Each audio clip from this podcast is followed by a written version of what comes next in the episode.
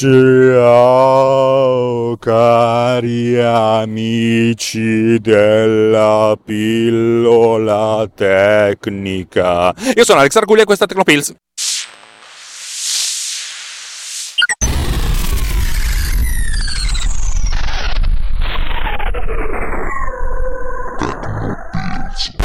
Oh, avete sentito, spero in qualche modo, un cambio di velocità, così quasi non sensibile, quasi, quasi impercettibile. Anche un cambio di tono, devo dire la verità.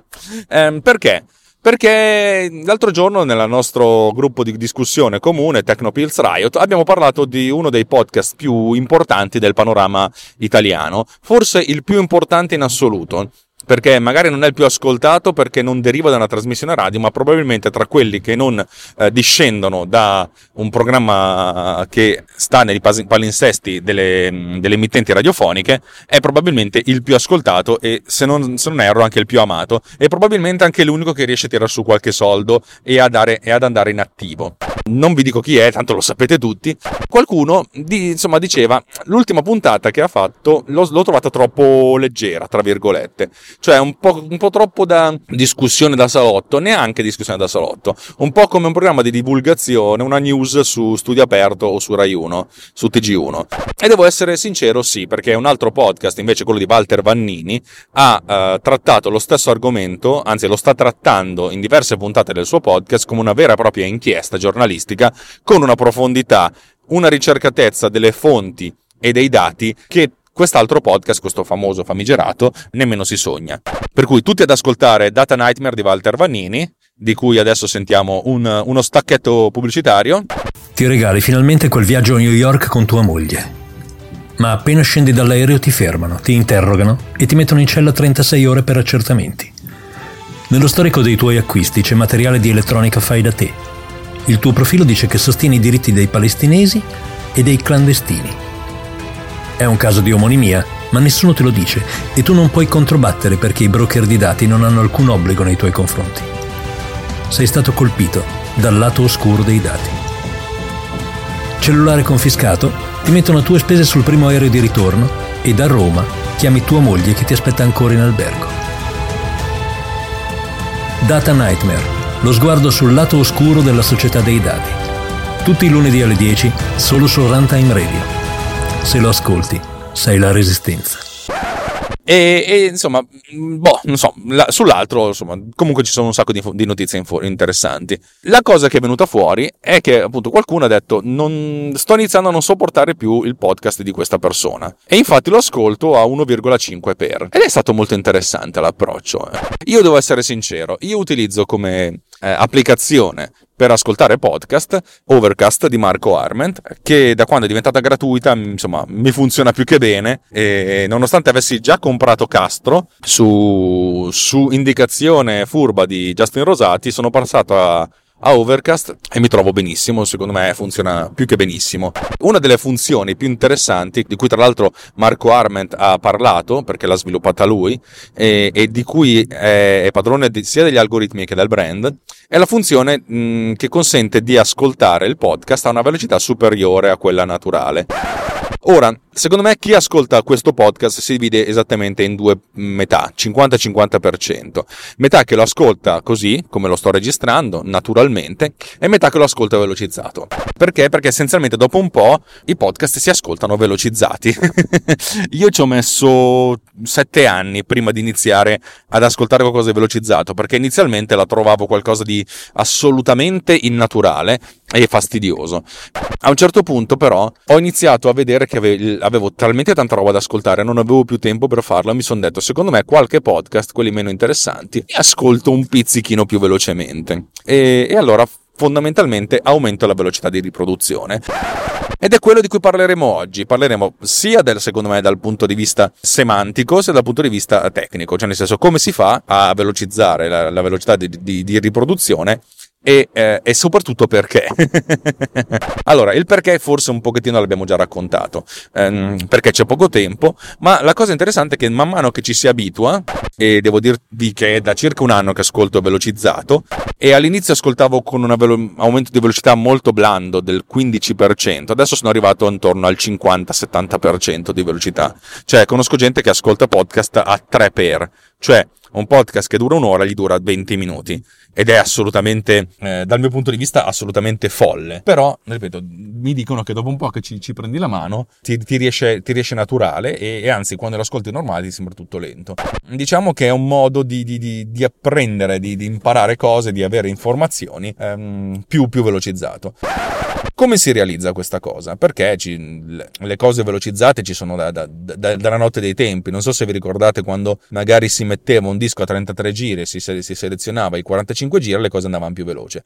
Ma in quel caso le, il pitch cambiava, cioè una canzone che era tralala, tralala, velocizzata diventava tralala, tralala, tralala, cioè praticamente si alzava il tono perché dato che aumentava la frequenza da, 40, da 33 giri andavamo a 45 cioè tutto quanto tutte le frequenze venivano shiftate eh, di questo 30% circa e, e in questo modo con questo aumento, cioè tutto si alzava di questo 30%, che significava avere una canzoncina che diventava sempre più veloce. Questa cosa, vabbè, funzionava, chi se ne frega, era anche una cosa divertente, ma, ma, ma, ma, ma, ma, ma, ma il problema è che quando si parla della voce umana, aumentare il pitch del 30% è una cosa molto complicata. Vi faccio sentire la mia voce. Ciao, questa è la mia voce. E adesso la stessa identica clip, però alzata con il pitch e la velocità alzata del 30%. Il pitch è naturalmente il, mm, la tonalità. Ciao, questa è la mia voce. Capite che ascoltare un podcast con questa, con questa tonalità, insomma, tirata su, sembra, insomma, sarebbe una cosa abbastanza difficile. Proviamo a sentire una frase intera di questo podcast con, questa, con questo aumento del pitch. Capite che ascoltare un podcast con questa, con questa tonalità, insomma, tirata su, sembra, insomma, sarebbe una cosa abbastanza difficile. Capite che la cosa diventa assolutamente poco, poco credibile, poco, po, poco naturale, insomma, diventa una, diventa una minchiata. di, di conseguenza non è possibile. Marco Arment ha sviluppato due tecnologie insieme per, eh, per migliorare questa, la fruibilità. La prima è una tecnologia molto semplice che è quella che va ad eliminare quanto più possibile le pause, che tra l'altro è una delle cose che fa anche Pod Cleaner di suo. Nel modo più o meno sensato si, si scorre il file audio e se eh, ci sono dei momenti non di silenzio te- puro, ma magari di abbassamento del volume sotto una certa soglia, allora a questo punto si, le, le, pause vengono tagliate o ancora più eh, in modo più furbo vengono velocizzate. Per cui c'è la, il, la velocizzazione dell'audio diventa una cosa dinamica. In pratica, se abbiamo, mettiamo caso che abbiamo un, un parlato che dice ciao ragazzi, poi c'è una pausa di 4 secondi, come state? Eh, invece di tagliare del tutto questi 4 secondi e farlo diventare 0, eh, si velocizza questi 4 secondi e si fanno diventare, che ne so, un secondo, si velocizza del 400%. Tanto poi si, si capisce anche poco che c'è una velocizzazione, dato che il volume è, è basso. In questo modo viene mantenuta viene mantenuto il senso della pausa, perché a volte anche le pause sono, sono importanti quando si parla e quando si racconta. No, noi non siamo macchine che diciamo tutto bla bla bla bla bla bla, tutta macchinetta come lo direbbe un, un, un computer. Noi abbiamo le virgole, eh, le virgole in testa, le virgole nel cuore, il che potrebbe anche essere una, un titolo di un podcast, le virgole nel cuore. Però significa che la pausa, il fatto di aspettare qualcosa, diventa anche un modo per sottolineare, per dare enfasi ed è il motivo per cui sempre la parola parlata avrà molti più livelli di comunicazione emotiva e empatica rispetto a quella scritta. Perché è così? Perché funziona così. E non a caso è più facile trovare nella storia le hotline erotiche al telefono che via chat. Cioè, se via chat può funzionare, ma non ha lo stesso coinvolgimento. Vabbè, ma questo ci porterebbe lontano. Per cui abbiamo la prima tecnologia, quella di togliere le pause. Questa eh, dipende molto anche dal contenuto, perché se c'è un podcast in cui c'è un tizio che che pausa molto molto molto, eh, allora cioè, il contenuto diventerà molto più, più, breve, mentre se c'è uno che parla a macchinetta, bla bla bla bla bla bla bla bla bla bla, oppure che magari in fase di editing taglia tutte le pause, come il sottoscritto, allora non ci sarà così tanto accorciamento delle durate. E questo è il primo, è il primo ambito. Il secondo ambito invece è più interessante, quello della velocizzazione del parlato. Come abbiamo detto, non, ha, non si può velocizzare una, dell'audio eh, sem- semplicemente eh, caricando più campioni, perché questo farebbe sì che l'audio eh, avesse un pitch eh, distorto, come abbiamo sentito prima. E come si fa? La cosa è relativamente semplice. Eh, in pratica, per velocizzare un audio, e questo si fa da 20 anni, probabilmente da, da 15 anni, da quando si utilizzano strumenti digitali, il cambio del pitch, cioè il cambio della durata mantenendo il pitch, o il cambio del pitch mantenendo la durata, o comunque il cambio di pitch e di durata eh, rimanendo comunque sempre indipendenti tra loro, si fa effettuando una conversione nel dominio delle frequenze, in modo tale che noi abbiamo una, una, descrizione dell'audio sotto un'altra forma. Abbiamo già parlato in diversi casi della, della, conversione nel dominio delle frequenze ed è una conversione relativamente semplice, tra l'altro ci sono ormai qualsiasi processore, qualsiasi, ehm, qualsiasi infrastruttura hardware non solo consente di farlo, ma consente di farlo in maniera ottimizzata a livello di, di, di istruzioni di codice, per cui è praticamente immediato. Eh, come si fa? Allora, come, come voi sapete, sapete, l'audio ab origine, quando viene registrato, viene registrato mh, mm, con la codifica PCM. In pratica è un po' come se noi avessimo un microfono, anzi, esattamente così. Abbiamo un microfono, cioè io parlo, parliamo ab origine, nel senso come se noi partissimo dall'audio vero e proprio. Il microfono che eh, ha, fi- ha, un filo, e questo filo ha un, ha un, insomma, ha un, aliment- un amplificatore che consente di avere un guadagno, ma siamo sempre nell'ottica di sistemi eh, elettrici, eh, elettronici, elettrici, non stiamo parlando di digitali, cioè stiamo parlando di valori analogici. Questi valori analogici pr- praticamente per il segnale corrispondono a un, un, insomma, un, valore che varia nel tempo, in alto, in basso, su e giù, su e giù, su e giù. Avete presente le forme d'onda? Sono esattamente quello. Le forme d'onda sono la rappresentazione grafica di un valore che, che varia nel tempo. La digitalizzazione avviene mediante la conversione analogico-digitale e questa digitalizzazione viene fatta con una sorta di chip, proprio fisicamente un oggettino, che prende questo segnale che ricordo è analogico, di solito varia, varia da 0 a 5 volte, 0 è il minimo, 5 volte è il massimo, anzi da meno 5 a più 5, cioè 0 è nessun valore, più 5 è meno 5, perché poi eh, la forma d'onda è, è oscillante, e a distanti di tempo regolari, di solito 44.100 volte al secondo, viene letto questo valore, ricordo è un valore sempre analogico. E in questi istanti di tempo viene letto e viene convertito in digitale dando un valore eh, compreso tra meno 32.738 e più 32.737 se stiamo lavorando a 16 bit. Se stiamo lavorando a 24 bit è insomma una cosa molto più, più complicata. Significa meno 2 alla ventitresima più 2 alla ventitresima. In pratica dividendo questo, questo valore in, in, valori molto piccoli, piccoli, piccoli, piccoli. Già se usassimo 16 mm, bit, cioè da meno 32.000 a più 32.000 avremo un, segnale, un rapporto segnale-rumore di 60 decibel.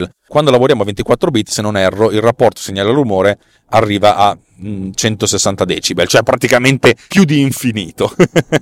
Torniamo a bomba. Questo valore a intervalli regolari viene campionato, in pratica viene, viene scelto, viene, viene, identificato questo valore, viene registrato con un numero digitale che varia dal minimo al massimo e viene salvato.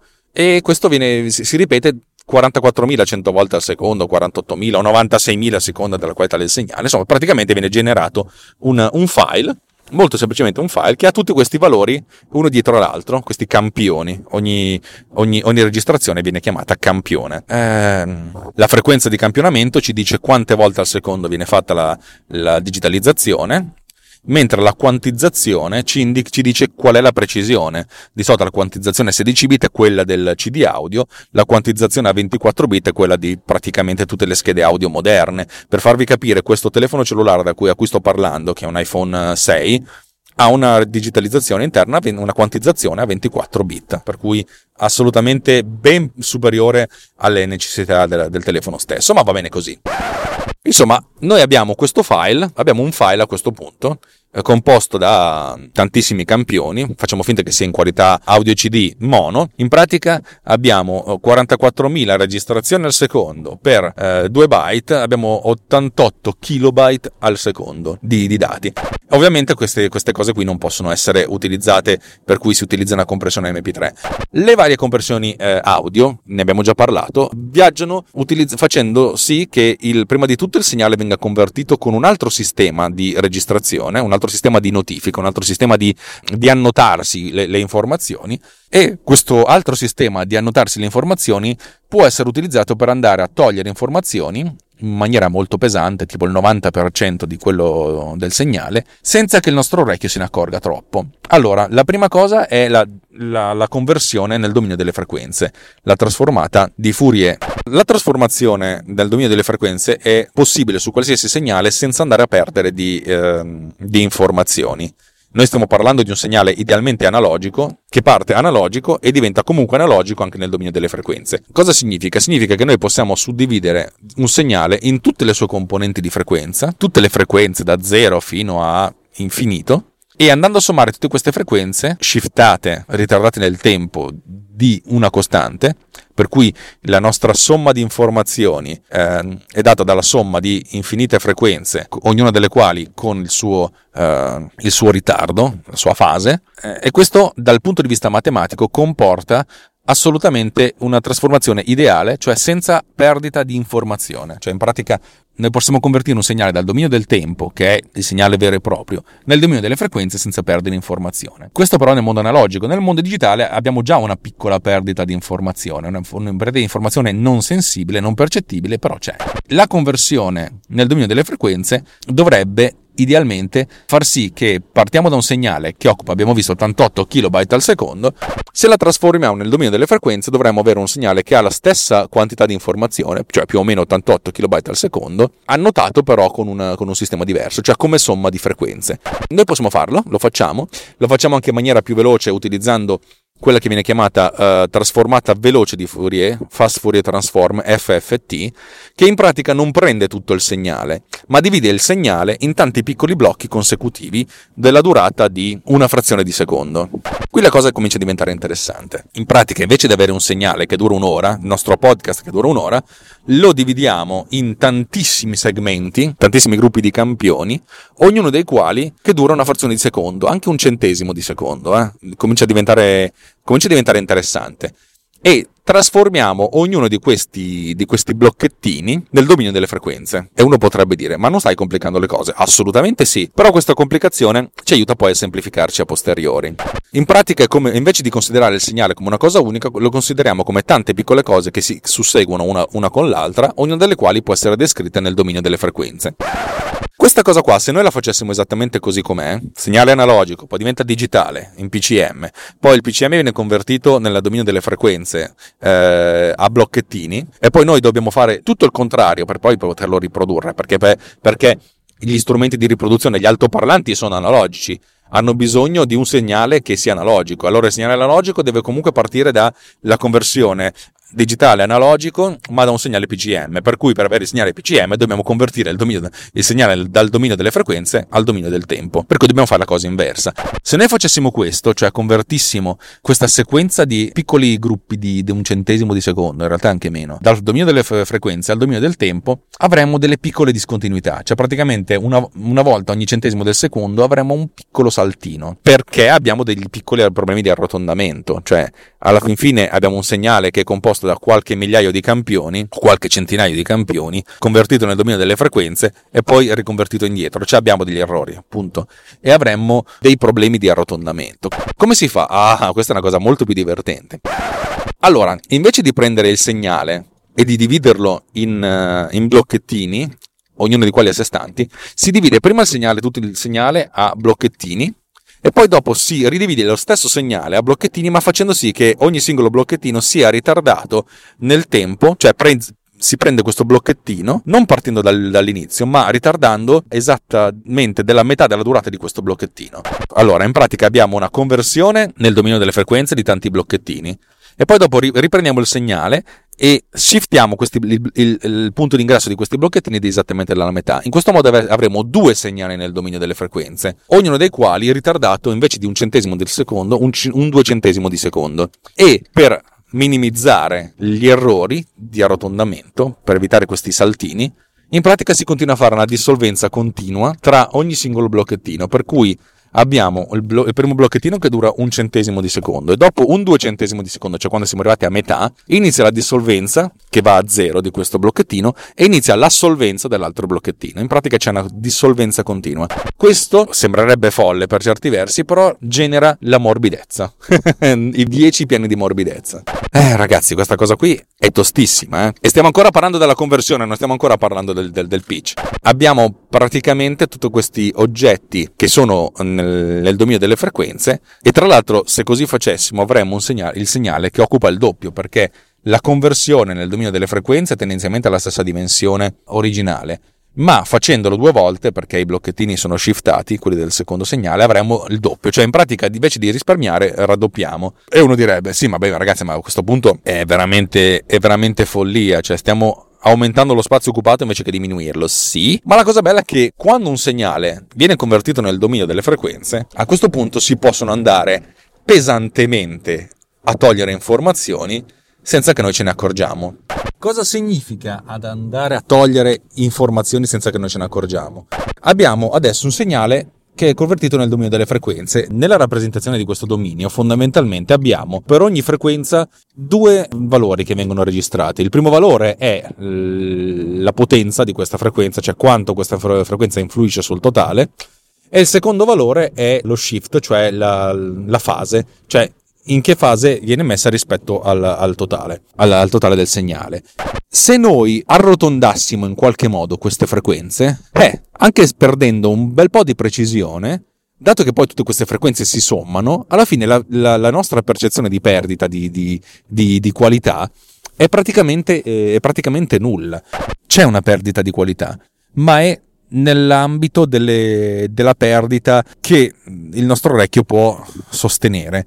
Ovvio che più andiamo ad erodere queste, questa, questa precisione, e più, eh, e più, il nostro orecchio farà fatica, per cui l'ascolto eh, prolungato sarà, fati, sarà, faticoso. Però se non andiamo ad erodere molto, eh, abbiamo la possibilità di eh, effettuare una compressione che nel caso degli MP3 a 128 kilobit eh, è nell'ordine del 90%, cioè noi buttiamo via il 90% della precisione e ancora ancora siamo a posto. Abbiamo parlato comunque di algoritmi di compressione audio, per cui come l'audio compresso viene poi compresso effettivamente, vi, insomma, vi rimando a, alle puntate in cui l'ho spiegato e anche una puntata di pillole di vita in cui l'ho spiegato insieme a Francesco Tucci. In questo episodio ho spiegato effettivamente come funziona la compressione audio MP3 e anche le successive. Ma anche se non sbaglio la puntata 14 in cui ho parlato del, degli strumenti di registrazione dell'audio, eccetera, eccetera, eccetera. Insomma, diciamo che l'ho detto più di una volta. Oggi ci concentriamo però nel dominio delle frequenze e nel dominio del tempo. La cosa figa è che noi abbiamo a questo punto un segnale che abbiamo convertito come una sequenza, anzi due sequenze, però facciamo finta che sia una sola, una sequenza di eh, blocchettini, ognuno dei quali dura un centesimo di secondo più o meno, e ogni blocchettino ha le sue frequenze. Se noi a questo punto velocizziamo questi blocchettini, cioè invece di eh, far sì che ogni blocchettino duri un centesimo, ma duri un centodiecesimo di secondo, cioè lo velocizziamo, velocizziamo la, la, nostra velocità di, eh, di, riproduzione del 10%, a questo punto la cosa figa è che i coefficienti della, della conversione del, dal dominio del tempo alle frequenze, cioè le frequenze rimangono le stesse, solo si susseguono più velocemente e magicamente, tac, abbiamo velocizzato un segnale senza uh, cambiare il pitch. Ta-tan, ta-tan, ta-tan. Ripeto, se noi prendessimo un segnale a 44.000 lo rendessimo più veloce del 10%, cioè a 48.000, avremmo questa velocizzazione del 10%, per cui i campioni si susseguono più velocemente, tutte le frequenze, tutte le frequenze sarebbero shiftate di questo 10%, per cui avremmo un aumento del pitch, come abbiamo sentito prima. Prima l'abbiamo sentito al 33%, però il principio è lo stesso. Invece, se noi effettuiamo la conversione dal dominio del tempo al dominio delle frequenze, a questo punto magicamente noi possiamo cambiare la durata di ogni singolo blocchettino, però mantenendo inalterate le frequenze originali. Ta-tan! Ed è il modo con cui la maggior parte degli algoritmi di time stretching dell'audio funziona. Ci sono modi e modi, ci sono algoritmi e algoritmi per realizzare questo, questo effetto, alcuni più raffinati, alcuni più approssimativi. È ovvio che più è raffinato, più la conversione, più il cambio di questa durata è, è fatto in modo preciso e pulito e più l'aumento della velocità sarà, sarà indistinguibile. Abbiamo dunque visto come modificare la velocità di esecuzione senza cambiare il pitch ed è il modo con cui funziona Overcast in maniera più o meno ottimale. Quando noi facciamo la selezione della velocità di esecuzione, noi praticamente spostiamo uno slider nell'applicazione e diciamo a quanto vogliamo riprodurre cioè che ne so 1.5 per 2 per facciamo 1.5 per. Se noi clicchiamo anche sulla riduzione smart in pratica lui taglia anche le pause. Ed è il motivo per cui istante per istante questa velocità eh, continua a variare perché se trova tante pause allora questo, quel momento di audio viene velocizzato di più perché oltre alla velocizzazione del suono senza modificare il pitch abbiamo anche il taglio delle frequenze. Ed è il motivo per cui quando noi selezioniamo 1.5 per potremmo anche andare a 1.6 1.7 variabilmente intanto che si ascolta, che si ascolta l'audio. Un'altra cosa, tempo fa un mio ascoltatore mi ha detto: Tu non pensi, non pensate ai bambini? no, non pensi a quei poveri ascoltatori che eh, ascoltano i podcast velocizzati tutte le sigle vengono velocizzate e io ho detto ma non posso fare altrimenti perché non posso creare due versioni del podcast una velocizzata e una no e anzi dovrei farne una per ogni velocità che scegliete. No ragazzi mm, così è se uno sceglie di andare più veloce è una scelta consapevole anche del fatto che si perde qualcosa. E infatti nei podcast musicali diciamo che lo do, do, per scontato che l'audio non viene velocizzato ma viene, rimanga, rimanga un 1 per perché eh, c'è un'integrità di contenuto dove il contenuto non è soltanto quello che viene detto ma anche il, il, il tono con cui viene utilizzato e anche la velocità di esecuzione. Cioè la canzone non può essere velocizzata senza perdere eh, identità con la canzone stessa e per cui MDB Summer Radio, che tra l'altro io mi riascolto sempre per capire che cazzo ho combinato, va a 1 per, mentre tutti gli altri podcast vanno a 1.5, 1.65 per. Perché? Perché così risparmio tempo e così ormai sono sintonizzato per cui riesco ad ascoltare velocemente le cose. Tra l'altro è, una questione di abitudine, perché qualche tempo fa stavo andando con mia moglie in automobile, volevo farle sentire una puntata di critico digitale di Justin Rosati e l'ho rimesso a uno per perché sennò appunto lei mi diceva che cacchio mi stai facendo sentire? E facendolo sentire così l'ho sentito veramente lentissimo e monotono. Ma non, un, non dipende da Justin dipende dal fatto che ormai sono abituato a, a un certo ritmo una certa velocità. Tra l'altro, ascoltando me stesso veloce, perché quando riascolto Tecnopiz, perché mi riascolto sempre, ve l'ho detto, perché mi serve per capire cosa, cosa ho sbagliato, andando veloce riesco, uh, riesco a settarmi su, su, me stesso veloce e magari quando parlo così da solo in automobile mi rendo conto di essere anche abbastanza velocizzato ed essere una, che sia una cosa piuttosto, piuttosto interessante, perché è un po' diciamo come se facessi una corsa con me stesso dove prima registro poi mi, mi riascolto velocizzato, allora cerco di riparlare velocizzato, poi diventa una cosa sempre di più. A un certo punto, fra due o tre anni, mi sentirete e sarà assolutamente folle. Bene, direi che questa puntata, che pot- spero possa essere stata interessante, stavolta non abbiamo parlato di sviluppo, ma abbiamo parlato di, di audio e di, di, di, come funzionano certi algoritmi audio, possa, possa, esservi, possa, avervi interessato, o esservi interessato, o dovervi interessato, così ad cazzum. Come sempre vi ricordo che Tecnopilz è parte del network di Runtime Radio, per cui andate su runtimeradio.it slash anch'io se volete contribuire alla nostra campagna di finanziamento pubblico, perché i soldi cominciano a latitare visto che ve ne state andando. Se vi piace quello che facciamo, fateci una bella recensione su iTunes, davvero, cioè al raggiungimento delle, delle 20 recensioni, adesso ne ho 11, sono convinto che farò una bella puntata a due con, con uno di voi, uno di voi che ha fatto l'intervista e sarà così, una cosa interessante per, per, per scoprire qualcuno di voi ascoltatori. Per il resto basta, niente condividete, condividete, condividete e ogni volta vi, ve lo dico, venite ad iscrivetevi sul canale Telegram di Technopills, che è Technopills Riot, telegram.me slash Technopills Riot. Tutto, tutto, attaccato perché c'è un sacco di gente che, che parla, che dice un sacco di cose interessanti. A volte cazzeggiamo, è vero, però non siamo a livello del gruppo mammine pancine, non siamo il gruppo WhatsApp delle mamme. Siamo tutti uomini, anzi, se c'è qualche signorina all'ascolto, sarà, sarebbe lieto di, di, avere come ospite una nerdonna. Così, nel senso, a volte io faccio delle domande che mi, che mi servono e qualcuno di voi mi aiuta. Per cui c'è sempre qualcuno che può avere un, un dubbio, una, una, necessità tecnologica e, e qualcun altro che può, può dargli una mano in maniera molto competente. Detto questo vi ringrazio e vi auguro una buona giornata e l'appuntamento è rimandato alla prossima volta. Bacioni, baciotti e bacini!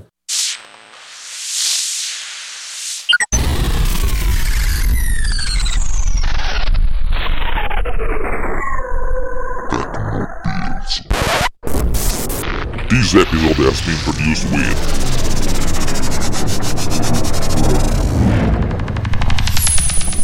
Board Cleaner.